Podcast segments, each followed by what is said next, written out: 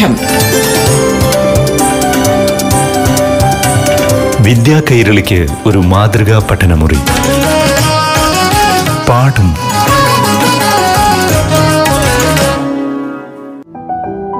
നമസ്കാരം പ്രിയ കൂട്ടുകാരെ, ഏവർക്കും പാഠം ക്ലാസ്സിലേക്ക് സ്വാഗതം.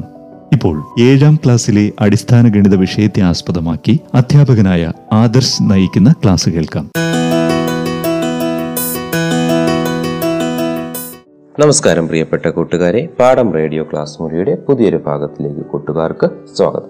നമ്മൾ കഴിഞ്ഞ ഭാഗങ്ങളിലൂടെ 7ാം ക്ലാസ് ഗണിതശാസ്ത്രത്തിലെ 6ാം അധ്യായമായിട്ടുള്ള വർഗവും വർഗ്ഗമൂലവും എന്ന് പറയുന്ന പാഠഭാഗമാണ് പരിചയപ്പെട്ടത്.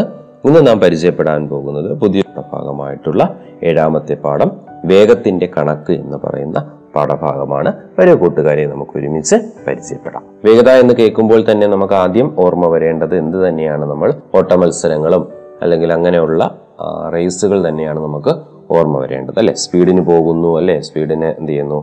നമ്മൾ ഉസൈൻ ബോൾട്ട് എന്ന് മുതലായ ആൾക്കാരും അതുപോലെ കാർ റേസിംഗ്, അതെല്ലാം നമ്മൾ എന്ത് ചെയ്തിട്ടുണ്ട്? സ്പീഡുമായിട്ട് ബന്ധപ്പെട്ട കാര്യങ്ങളാണ്. ഇവിടെ നമുക്ക് തുടക്കത്തിൽ കൊടുത്തിരിക്കുന്ന ഒരു ഓട്ടമത്സരത്തിൽ നമ്മൾ കുറച്ച് കുട്ടികളുടെ ലിസ്റ്റുകൾ കൊടുത്തിട്ടുണ്ട്. അതായത് ഇവിടെ കൊടുത്തിരിക്കുന്നു ഒരു സ്കൂളിലെ ഏറ്റവും നല്ല ഓട്ടക്കാരനെ കണ്ടെത്താൻ എന്താണ് വഴി. അപ്പോൾ ഇവിടെ കൊടുത്തിരിക്കുന്നത് ഓരോരുത്തരും ഫിനിഷ് ചെയ്ത സമയങ്ങളാണ്. ആദ്യം കൊടുത്തിരിക്കുന്നു 16 സെക്കൻഡ്, 18 സെക്കൻഡ്, 18 സെക്കൻഡ്, 17 സെക്കൻഡ്. സാധാരണ രീതിയിൽ നമ്മൾ എന്താ ചെയ്യുന്നത്? ഏറ്റവും വലുതിനെയാണ് നമ്മൾ എന്ത് ചെയ്യുന്നത്? ഫസ്റ്റ് എന്ന് കൊടുക്കുന്നത്. പക്ഷെ ഇവിടെ നമുക്ക് സമയമാണ്. അപ്പോൾ നമുക്ക് ഏറ്റവും നേരത്തെ നമ്മൾ സമയത്ത് എത്തുന്ന അല്ലെങ്കിൽ ഏറ്റവും ആദ്യം എത്തുന്ന ആരെയാണ് നമ്മൾ എന്ത് ചെയ്യുന്നത്? ഫസ്റ്റ് ആയിട്ട് കൊടുക്കുന്നത്. അപ്പോൾ ഇവിടെ നമുക്ക് ഏറ്റവും ആദ്യം എത്തുന്നത് ആരെന്ന് ചോദിച്ചു കഴിഞ്ഞാൽ ഇവിടെ ആരാണ്? 16 ഉണ്ട്, 18 ഉണ്ട്, 18 ഉണ്ട്, 17 ഉണ്ട്. അപ്പോൾ ഏറ്റവും കുറച്ച് സമയം കൊണ്ട് ഓടിയെത്തിയത് എന്താണ്? 16 സെക്കൻഡ് കൊണ്ട് ഓടിയ ആളാണ്. ഈ രീതിയിലാണ് നമ്മൾ എന്ത് ചെയ്യുന്നത്? സ്പീഡുമായിട്ട് ബന്ധപ്പെട്ട നമ്മൾ കണക്ക് കൂട്ടുന്നത്. ഓക്കെ, മറ്റൊരു ചോദ്യത്തിലോട്ട് പോവുകയാണെങ്കിൽ കോഴിക്കോട് നടക്കുന്ന കായികമേളയിൽ പങ്കെടുക്കാൻ രഘുവും കൂട്ടുകാരും യാത്ര ചെയ്തത് ബസ്സിലാണ്. രാവിലെ 7 മണിക്ക് യാത്ര തുടങ്ങി. 150 കിലോമീറ്റർ സഞ്ചരിച്ച് 10 മണിക്കാണ് എത്തിച്ചേർന്നത്. യാത്രയിലുടനീളം വാഹനം സഞ്ചരിച്ചത് ഒരേ വേഗത്തിലാകണമെന്നുണ്ടോ? ആദ്യത്തെ 1 മണിക്കൂർ 40 കിലോമീറ്റർ, അടുത്ത 1 മണിക്കൂർ 60 കിലോമീറ്റർ, അവസാന 1 മണിക്കൂർ 50 കിലോമീറ്റർ എന്നിങ്ങനെയാണ്. ഇങ്ങനെയുള്ള സന്ദർഭങ്ങളിൽ ശരാശരി കണക്കാക്കിയത് ഓർമ്മയുണ്ടോ? നമ്മൾ ശരാശരി എന്ന് പറയുന്ന പാഠഭാഗം 6ാം ക്ലാസ്സിൽ പഠിച്ചിട്ടുണ്ട്. അവിടെ നമ്മൾ എന്ത് ചെയ്തിട്ടുണ്ട്? ഈ കുറെ സംഖ്യകൾ തന്നിട്ട് അതിന്റെ ശരാശരി കാണുന്നു അല്ലെങ്കിൽ ആവറേജ് കാണുന്നു. എന്ത് ചെയ്യുക? എല്ലാം കൂടെ കൂട്ടുക, അതിന്റെ എണ്ണം കൊണ്ട് വായിക്കുക. ഇവിടെ പക്ഷെ അങ്ങനെയല്ല നമുക്ക് എന്ത് ചെയ്യേണ്ടത് കാണാൻ. ഇവിടെ ആകെ സഞ്ചരിച്ചത് 150 കിലോമീറ്റർ ആണല്ലോ. സഞ്ചരിക്കാൻ എടുത്ത സമയമോ? ഓരോന്നും നമുക്ക് സഞ്ചരിക്കാൻ എടുത്ത സമയമെന്ന് പറയുന്നത് രാവിലെ 7 മണിക്ക് യാത്ര തുടങ്ങി 150 കിലോമീറ്റർ സഞ്ചരിച്ച് 10 മണിക്ക് എത്തിച്ചേർന്നു. അപ്പോൾ എത്ര സമയമാണ് അവിടെ ഉള്ളത്? 3 മണിക്കൂറാണ് അവിടെ കിട്ടിയ സമയം. അപ്പോൾ നമുക്ക് 1 മണിക്കൂറിൽ ശരാശരി പോയത് 150 കിലോമീറ്റർ ആകെ പോയി 3 മണിക്കൂർ കൊണ്ടാണ് പോയത്. അങ്ങനെയാണെങ്കിൽ ഇവിടെ നമുക്ക് ശരാശരി ഇങ്ങനെ എടുക്കാം, 50 കിലോമീറ്റർ സഞ്ചരിച്ചു എന്ന് പറയാം. മറ്റൊരു രീതിയിൽ പറഞ്ഞാൽ ബസ്സിന്റെ ശരാശരി വേഗം മണിക്കൂറിൽ 50 കിലോമീറ്റർ ആണ്. ഇത് 50 കിലോമീറ്റർ/മണിക്കൂർ എന്നാണ് എഴുതുന്നത്. അപ്പോൾ നമ്മുടെ 6ാം ക്ലാസ്സിൽ പഠിച്ചതുപോലെ എല്ലാം കൂടെ കൂട്ടിയതിന് ശേഷം നമ്മൾ എന്ത് ചെയ്യുന്നതാണ്? പകുതി എടുക്കുന്നതല്ല അല്ലെങ്കിൽ എണ്ണം കൊണ്ട് ഭാഗിക്കുന്നതല്ല. ഇവിടെ ശരാശരി എന്ന് ഉദ്ദേശിക്കുന്നത് ആകെ ദൂരം സഞ്ചരിച്ചത് ഭാഗം എത്ര സമയം കൊണ്ട് സഞ്ചരിച്ചു എന്നുള്ളതാണ്. അപ്പോൾ അവിടെ നമ്മൾ എന്ത് ചെയ്തു? ആകെ ദൂരം 150 നിന്ന് 3 കൊണ്ട്. ഇനി അടുത്ത പറയുന്നു ശരാശരി വേഗം എന്ന് പറയും. സ്കൂൾ കലോത്സവം പങ്കെടുക്കാനാണ് സലീനയും ബീനയും കോഴിക്കോട് എത്തിയത്. ജീപ്പിലാണ് സലീനയുടെ യാത്ര. 90 കിലോമീറ്റർ യാത്ര ചെയ്യാൻ 2 മണിക്കൂർ എടുത്തു. കാറിലാണ് ബീന യാത്ര ചെയ്തത്. 150 കിലോമീറ്റർ യാത്ര ചെയ്യാൻ 3 മണിക്കൂർ എടുത്തു. ഏത് വാഹനമാണ് കൂടുതൽ വേഗത്തിൽ സഞ്ചരിച്ചത്? അപ്പോൾ വേഗത്തിൽ സഞ്ചരിച്ചതെന്ന് ചോദിക്കുമ്പോൾ നമ്മൾ അതിന്റെ വേഗത നമ്മൾ കണ്ടെത്തണം. ഒരാൾ വന്നത് 90 കിലോമീറ്റർ യാത്ര ചെയ്യാൻ 2 മണിക്കൂർ എടുത്തു. അപ്പോൾ ഇവിടെ ജീപ്പിൽ യാത്ര ചെയ്ത് എത്ര ദൂരം? 90 കിലോമീറ്റർ. അതിനെത്ര സമയമെടുത്തു? 2 മണി. അങ്ങനെയാണെങ്കിൽ ജീപ്പിന്റെ ശരാശരി വേഗം എത്രയാണ്? നേരത്തെ പറഞ്ഞതുപോലെ ആകെ ദൂരത്തിനെ സമയം കൊണ്ട് ഭാഗിക്കുക. 90/2 പറയുന്ന 45 കിലോമീറ്റർ/മണിക്കൂർ. ഇതേപോലെ കാറിന്റെ ശരാശരി വേഗം കണക്കാക്കാം.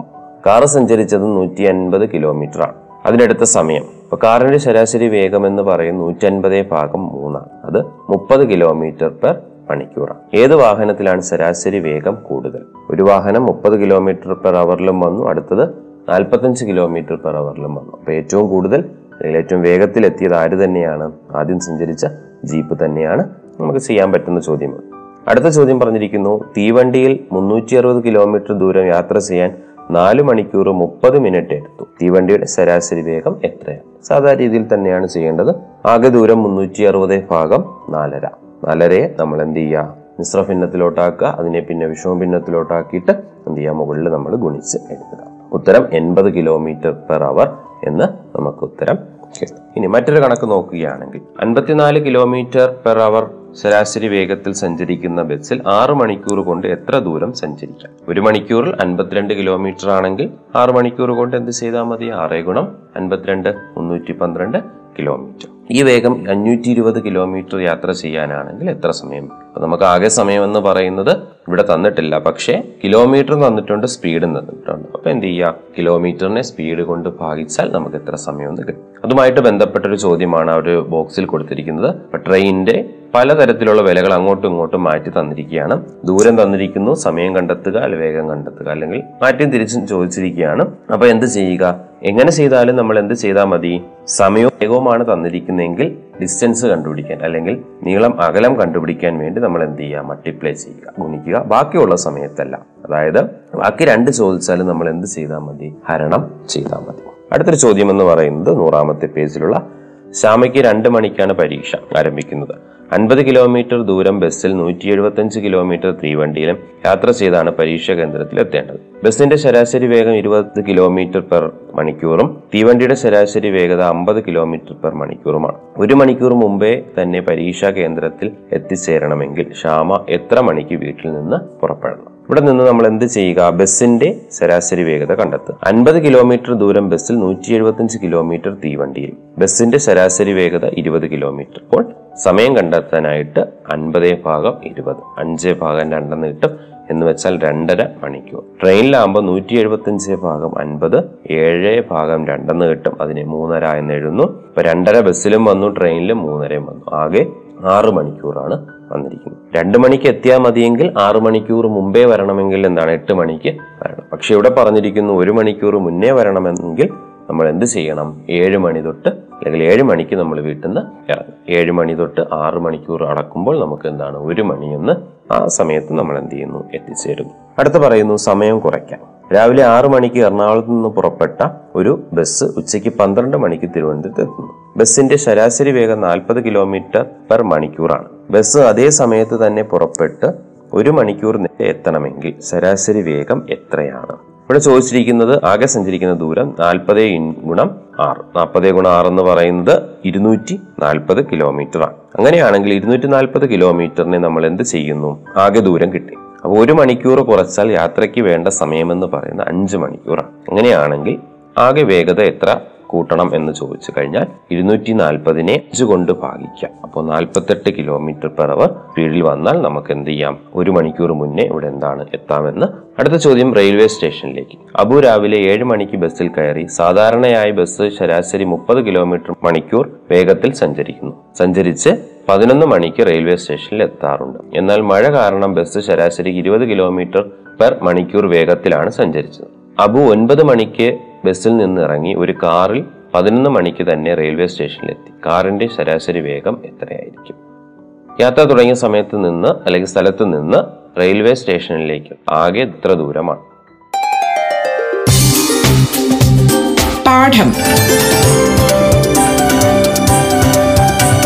വിദ്യാ കൈരളിക്ക് ഒരു മാതൃകാ പഠനമുറി. പാഠം ഒരിടവേളയ്ക്ക് ശേഷം തുടരും.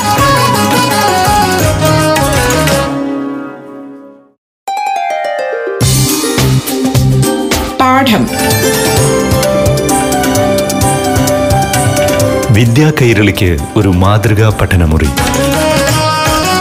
പാഠം തുടരുന്നു. പറഞ്ഞിരിക്കുന്നു 7 മണിക്ക് ബസ്സിൽ കയറി 30 km/h പോയി കഴിഞ്ഞാൽ 11 മണിക്ക് എത്തും. ആകെ സമയം എന്ന് പറയുന്നത് 4 മണിക്കൂറാണ് എടുക്കുന്നത്. 30 km വരാൻ വേണ്ടി അല്ലെങ്കിൽ 30 km/h സ്പീഡിന് വന്നാൽ 4 മണിക്കൂർ കൊണ്ട് നമുക്ക് എത്ര ഡിസ്റ്റൻസ് കവർ ചെയ്യാം? 120 km കവർ ചെയ്യാം. ആദ്യത്തെ 2 മണിക്കൂർ കൊണ്ട് യാത്ര ചെയ്തത് ദൂരം എത്ര? ആദ്യത്തെ 2 മണിക്കൂർ കൊണ്ട് 40 km യാത്ര ചെയ്തു. അപ്പോൾ കാറിൽ എത്ര ദൂരം സഞ്ചരിച്ചു? എത്രയാണ്? 80. ബാക്കി 80 ആണ്. 120 ആണ്. അപ്പോൾ 40 പോയി കഴിഞ്ഞാൽ ബാക്കി 80 km കാറിൽ. അതിൻ്റെ സമയമെടുത്തു. അതിൽ എത്ര സമയം എടുത്തു? 80/2. അല്ലെങ്കിൽ 2 മണിക്കൂറാണ് എടുത്തത്. അപ്പോൾ ശരാശരി കാറിൻ്റെ ശരാശരി വേഗത എന്ന് പറയുന്നത് 80/2, ഉത്തരം 40 km/h എന്ന് കിട്ടും. അടുത്ത പറയാനുള്ളത് വേഗത്തിൻ്റെ ശരാശരിയും ശരാശരി വേഗവും രണ്ടും എന്താണ്? 2/2. വേഗത്തിൻ്റെ ശരാശരിയും ശരാശരി വേഗതയും എന്താണ്? 2/2. അതുകൊണ്ട് തന്നെ ഒരു വാഹനം യാത്രയുടെ ആദ്യത്തെ 120 km ദൂരം ശരാശരി 30 km/h വേഗത്തിലും അടുത്ത 120 km 20 km/h വേഗത്തിലുമാണ് സഞ്ചരിച്ചത്. മുഴുവൻ യാത്രയിലെ ശരാശരി വേഗം എത്രയാണ്? വേഗങ്ങളുടെ ശരാശരി എടുത്താൽ സാധാരണ രീതിയിൽ ശരാശരി എടുക്കുന്നത് രണ്ട് നീളം കൂടെ കൂട്ടിയിട്ട് എണ്ണം കൊണ്ട് ഭാഗിക്കും. സാധാരണ രീതിയിൽ എടുത്താൽ 30-20 കൂടെ കൂട്ടിയാൽ 50 2 കൊണ്ട് ഭാഗിച്ചാൽ 25 km/h എന്ന് കിട്ടും. ഈ രീതി കണ്ടുപിടിച്ചാൽ എന്താണ്? നമുക്ക് ഇവിടെ ശരിയാവില്ല. ഇവിടെ എന്താവുന്നത്, ശരാശരി വേഗം കണക്കാക്കാൻ ആകെ യാത്ര ചെയ്ത ദൂരത്തെ അതിനടുത്ത സമയം കൊണ്ട് ഹരിക്കുകയാണ് വേണ്ടത്. 30 km/h ശരാശരി വേഗത്തിൽ 120 km സഞ്ചരിക്കാൻ വേണ്ട സമയം 120/30 = 4 മണിക്കൂർ. 20 km/h ശരാശരി വേഗത്തിൽ 120 km സഞ്ചരിക്കാൻ വേണ്ട സമയം 120/20 = 6 മണിക്കൂർ. ഇവിടെ നമുക്ക് വേഗത ശരാശരി നമുക്ക് പ്രത്യേകം കിട്ടി. അതിനെന്ത് ചെയ്യുക? ആകെ യാത്രയ്ക്കെടുത്ത സമയം 4 + 6 = 10 മണിക്കൂർ. ആകെ സഞ്ചരിച്ച ദൂരം 240 km. അപ്പോൾ ശരാശരി വേഗം എന്ന് പറയുന്നത് 240/10 24 km/h. അടുത്ത് ദൂരം പറയാതെ ബാബു കൂട്ടുകാരെ കാണാൻ മാനന്തവാടിയിലേക്ക് പോയി. ബസ്സിലാണ് യാത്ര. ശരാശരി 40 km/h വേഗത്തിലാണ് ബസ് സഞ്ചരിച്ചത്. തിരിച്ചു വന്നത് കാറിലാണ്. ശരാശരി വേഗം 60 km/h. ആകെ യാത്രയുടെ ശരാശരി വേഗം എത്രയാണ്? ആകെ യാത്രയുടെ ശരാശരി വേഗം കണ്ടുപിടിക്കാൻ ആകെ സഞ്ചരിച്ച ദൂരത്തെ യാത്ര എടുക്കുന്ന സമയം കൊണ്ട് ഹരിക്കണം. ദൂരം എത്രയാണെന്ന് അറിയില്ല. ഇത്തരം സന്ദർഭങ്ങളിൽ ദൂരം ഏതെടുത്താലും ശരാശരി വേഗത്തിൽ മാറ്റം വരില്ല. അപ്പോൾ ഇവിടെ നമ്മൾ ദൂരം എന്ന് പറയുന്ന 120 km എടുക്കുന്നു. ആകെ സഞ്ചരിച്ച ദൂരം 240, അങ്ങോട്ടും ഇങ്ങോട്ടുമായിട്ട് 240. ആദ്യം യാത്രയുടെ സമയം എത്രയാണ്? 120/40 = 3 മണിക്കൂർ. മടക്കയാത്രയുടെ സമയം 120/60 = 2 മണിക്കൂർ. എങ്കിൽ ആകെ യാത്രയുടെ ശരാശരി വേഗം 220/5 48 km/h. ഇനി ദൂരം 240 ആയാൽ എന്ത് സംഭവിക്കും? 240 ആയാൽ ഈ കാണുന്നത് പോലെ തന്നെ നമ്മൾ എന്ത് ചെയ്യുക? അതിൻ്റെ ആവറേജ് അല്ലെങ്കിൽ ശരാശരി വേഗം നമ്മൾ എന്ത് ചെയ്യുക? കണക്കാക്കുക. അടുത്ത ചോദ്യം പറഞ്ഞിരിക്കുന്നു സൈക്കിൾ യാത്ര. അമ്മാവൻ്റെ വീട്ടിലേക്ക് ജോണി 15 km/h വേഗത്തിൽ സൈക്കിളിൽ പോയി. തിരിച്ചു വന്നത് 10 km/h വേഗത്തിലാണ്. ആകെ യാത്രയുടെ ശരാശരി വേഗം എത്രയാണ്? ഇവിടെ നമുക്ക് ശരാശരി വേഗം തന്നിട്ടില്ല. അപ്പോൾ വേഗം തരാത്ത സ്ഥിതിക്ക് നമ്മൾ എന്ത് ചെയ്യുക? നമ്മൾ 15ഉം 10ഉം ഒരേപോലെ ഹരിക്കാൻ പറ്റുന്ന ദൂരമാണ് എടുക്കേണ്ടത്. അപ്പോൾ ഇവിടെ ഞാൻ എന്ത് എടുക്കുന്നു? 15-10 എടുക്കുന്നു. 30 km ആണ് ആകെ ദൂരം എടുക്കുന്നത്. 30-15 കൊണ്ട് ഭാഗിച്ചാൽ 2 മണിക്കൂറെന്നും കിട്ടും. അതുപോലെ തന്നെ 30-10 കൊണ്ട് ഭാഗിച്ചാൽ 3 അപ്പം ആകെ 3-2 5 മണിക്കൂർ. ആകെ ദൂരം 30 ആണ് എടുത്തത്. അപ്പം അങ്ങോട്ട് 30 ഇങ്ങോട്ട് 30 മൊത്തത്തിൽ 60/5 കിട്ടി. ഉത്തരം 12 km/h എന്ന് കിട്ടും. ഇനി സെക്കൻഡിൻ്റെ കാര്യം കൂടെ നമ്മൾ എന്ത് ചെയ്യുന്നു? ഒരു വാഹനം 72 km/h ശരാശരി വേഗത്തിലാണ് സഞ്ചരിക്കുന്നത്. ഒരു സെക്കൻഡിൽ ഈ വാഹനം ശരാശരി എത്ര ദൂരം മുന്നോട്ട് പോകും? അപ്പോൾ മണിക്കൂറിൽ തന്നിരിക്കുന്നതിന് നമ്മൾ എങ്ങോട്ട് മാറ്റുക? സെക്കൻഡിലോട്ട് മാറ്റുക. ഒരു മണിക്കൂർ എന്നാൽ 60, 1 km എന്നാൽ 1000 മീറ്റർ. ഇത് രണ്ടും കൂടെ വെച്ചുകൊണ്ട് അപ്പോൾ 60 മിനിറ്റ് കൊണ്ട് ശരാശരി 72,000 മീറ്റർ സഞ്ചരിക്കും. അപ്പോൾ 1 മിനിറ്റ് കൊണ്ടാണെങ്കിൽ എന്ത് ചെയ്യും? 72,000-നെ 60 കൊണ്ട് ഭാഗിക്കുമ്പോൾ 1200 മീറ്റർ എന്ന് കിട്ടും. ഒരു സെക്കൻഡ് കൊണ്ട് 1 മിനിറ്റ് എന്ന് പറയുന്ന 60 സെക്കൻഡാണ്. അപ്പം അതുകൊണ്ട് തന്നെ 1200-നെ 60 കൊണ്ട് ഭാഗിക്കുക. അപ്പോൾ 1 സെക്കൻഡ് കിട്ടും. 1 സെക്കൻഡ് എത്രയാണ്? 20 മീറ്ററാണ്. വാഹനത്തിൻ്റെ ശരാശരി വേഗം 20 m/s എന്ന് പറയും. അപ്പം അടുത്ത ചോദ്യം പറഞ്ഞിരുന്നു 15 m/s വേഗത്തിൽ ഓടുന്ന ഒരു വാഹനത്തിൻ്റെ വേഗം 1 മണിക്കൂറിൽ എത്രയായിരിക്കുമെന്ന് കണക്കാക്കി നോക്കാം. 1 സെക്കൻഡിൽ 15 മീറ്റർ ആകുമ്പോൾ അതിനെ എന്ത് ചെയ്യുക? മണിക്കൂറിലാക്കണം. അപ്പോൾ 1 സെക്കൻഡ് എന്ന് പറയും. Second 60 സെക്കൻഡാണ് 1 minute. 60 മിനിറ്റാണ് ഒരു മണിക്കൂർ. അപ്പോൾ ആ ഓർഡറിൽ തന്നെ നമ്മൾ എന്ത് ചെയ്യുന്നു, എഴുതുന്നു. 1 സെക്കൻഡിനെ 60 സെക്കൻഡിലോട്ട് മാറ്റുന്നു. അങ്ങനെയാണെങ്കിൽ 1 മീറ്ററിനെ അതേ 60 കൊണ്ട് ഗുണിക്കുമ്പോൾ 900 മീറ്റർ സമം 60 സെക്കൻഡ്. 60 സെക്കൻഡ് എന്ന് പറഞ്ഞാൽ 1 മിനിറ്റാണ്. 1 മിനിറ്റിനെ 1 മണിക്കൂറാക്കാൻ 60 കൊണ്ട് ഗുണിക്കുക.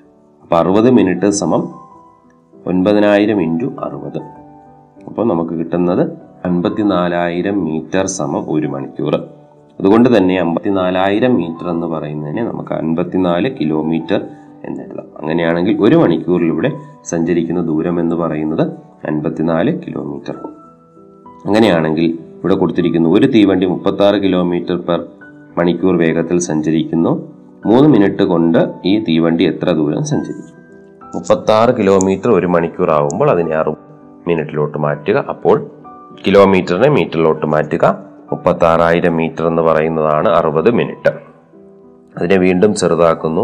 ചെറുതാക്കുമ്പോൾ നമുക്ക് കിട്ടുന്ന ഉത്തരം എന്ന് പറയുന്നത് 1,800 മീറ്റർ ആണ് എന്ത് ചെയ്യുന്നത് 3 മിനിറ്റ് കൊണ്ട് സഞ്ചരിക്കാൻ പറ്റുന്നത്. ആ രീതിയിൽ നമുക്ക് എന്ത് ചെയ്യാം, കണ്ടുപിടിക്കാം. അതുകൊണ്ട് തന്നെ ലാസ്റ്റ് ക്വസ്റ്റ്യൻ, 180 മീറ്റർ നീളമുള്ള ഒരു തീവണ്ടി ഒരു പോസ്റ്റ് കടന്നു പോകാൻ 9 സെക്കൻഡ് എടുക്കുന്നു എങ്കിൽ തീവണ്ടിയുടെ വേഗം എത്ര? ഇവിടെ നമുക്ക് ദൂരം എന്ന് പറയുന്നത് ആ തീവണ്ടിയുടെ നീളം തന്നെ എടുക്കാം. 180 മീറ്റർ 9 സെക്കൻഡ്. 180 മീറ്ററിന് 9 സെക്കൻഡ് ആകുമ്പോൾ ഇവിടുത്തെ ശരാശരി വേഗത എന്ന് പറയുന്നത് 20 മീറ്റർ/സെക്കൻഡ്. ഇവിടെ 1 സെക്കൻഡിൽ 20 മീറ്റർ. നമ്മൾ കണ്ടുപിടിക്കേണ്ടത് മണിക്കൂറിലാണ്. അപ്പോൾ 60 സെക്കൻഡ് എന്ന് പറയുന്നത് 120 മിനിറ്റ്. 1 മിനിറ്റ് എന്ന് പറയുന്നത് എന്താണ്, 1200 മീറ്റർ എന്ന് കിട്ടി. അതായത് ആ 1 മിനിറ്റിനെ നമുക്ക് മണിക്കൂറിലോട്ടാക്കുമ്പോൾ 60 മിനിറ്റ് സമം 72,000 മീറ്റർ.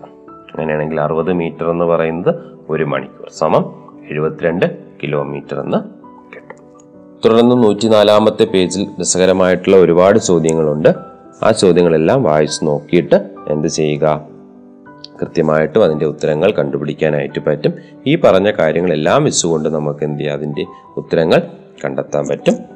ഈ അധ്യായം ഇവിടെ അവസാനിക്കുകയാണ്. അപ്പം പുതിയൊരു അധ്യായവുമായി അടുത്ത ദിവസം കാണുന്നതാണ്. അപ്പം അടുത്ത രസകരമായിട്ടുള്ള ക്ലാസ്സുമായി അടുത്ത ഭാഗത്തിൽ നമുക്ക് ഒത്തുചേരാം. നന്ദി, നമസ്കാരം.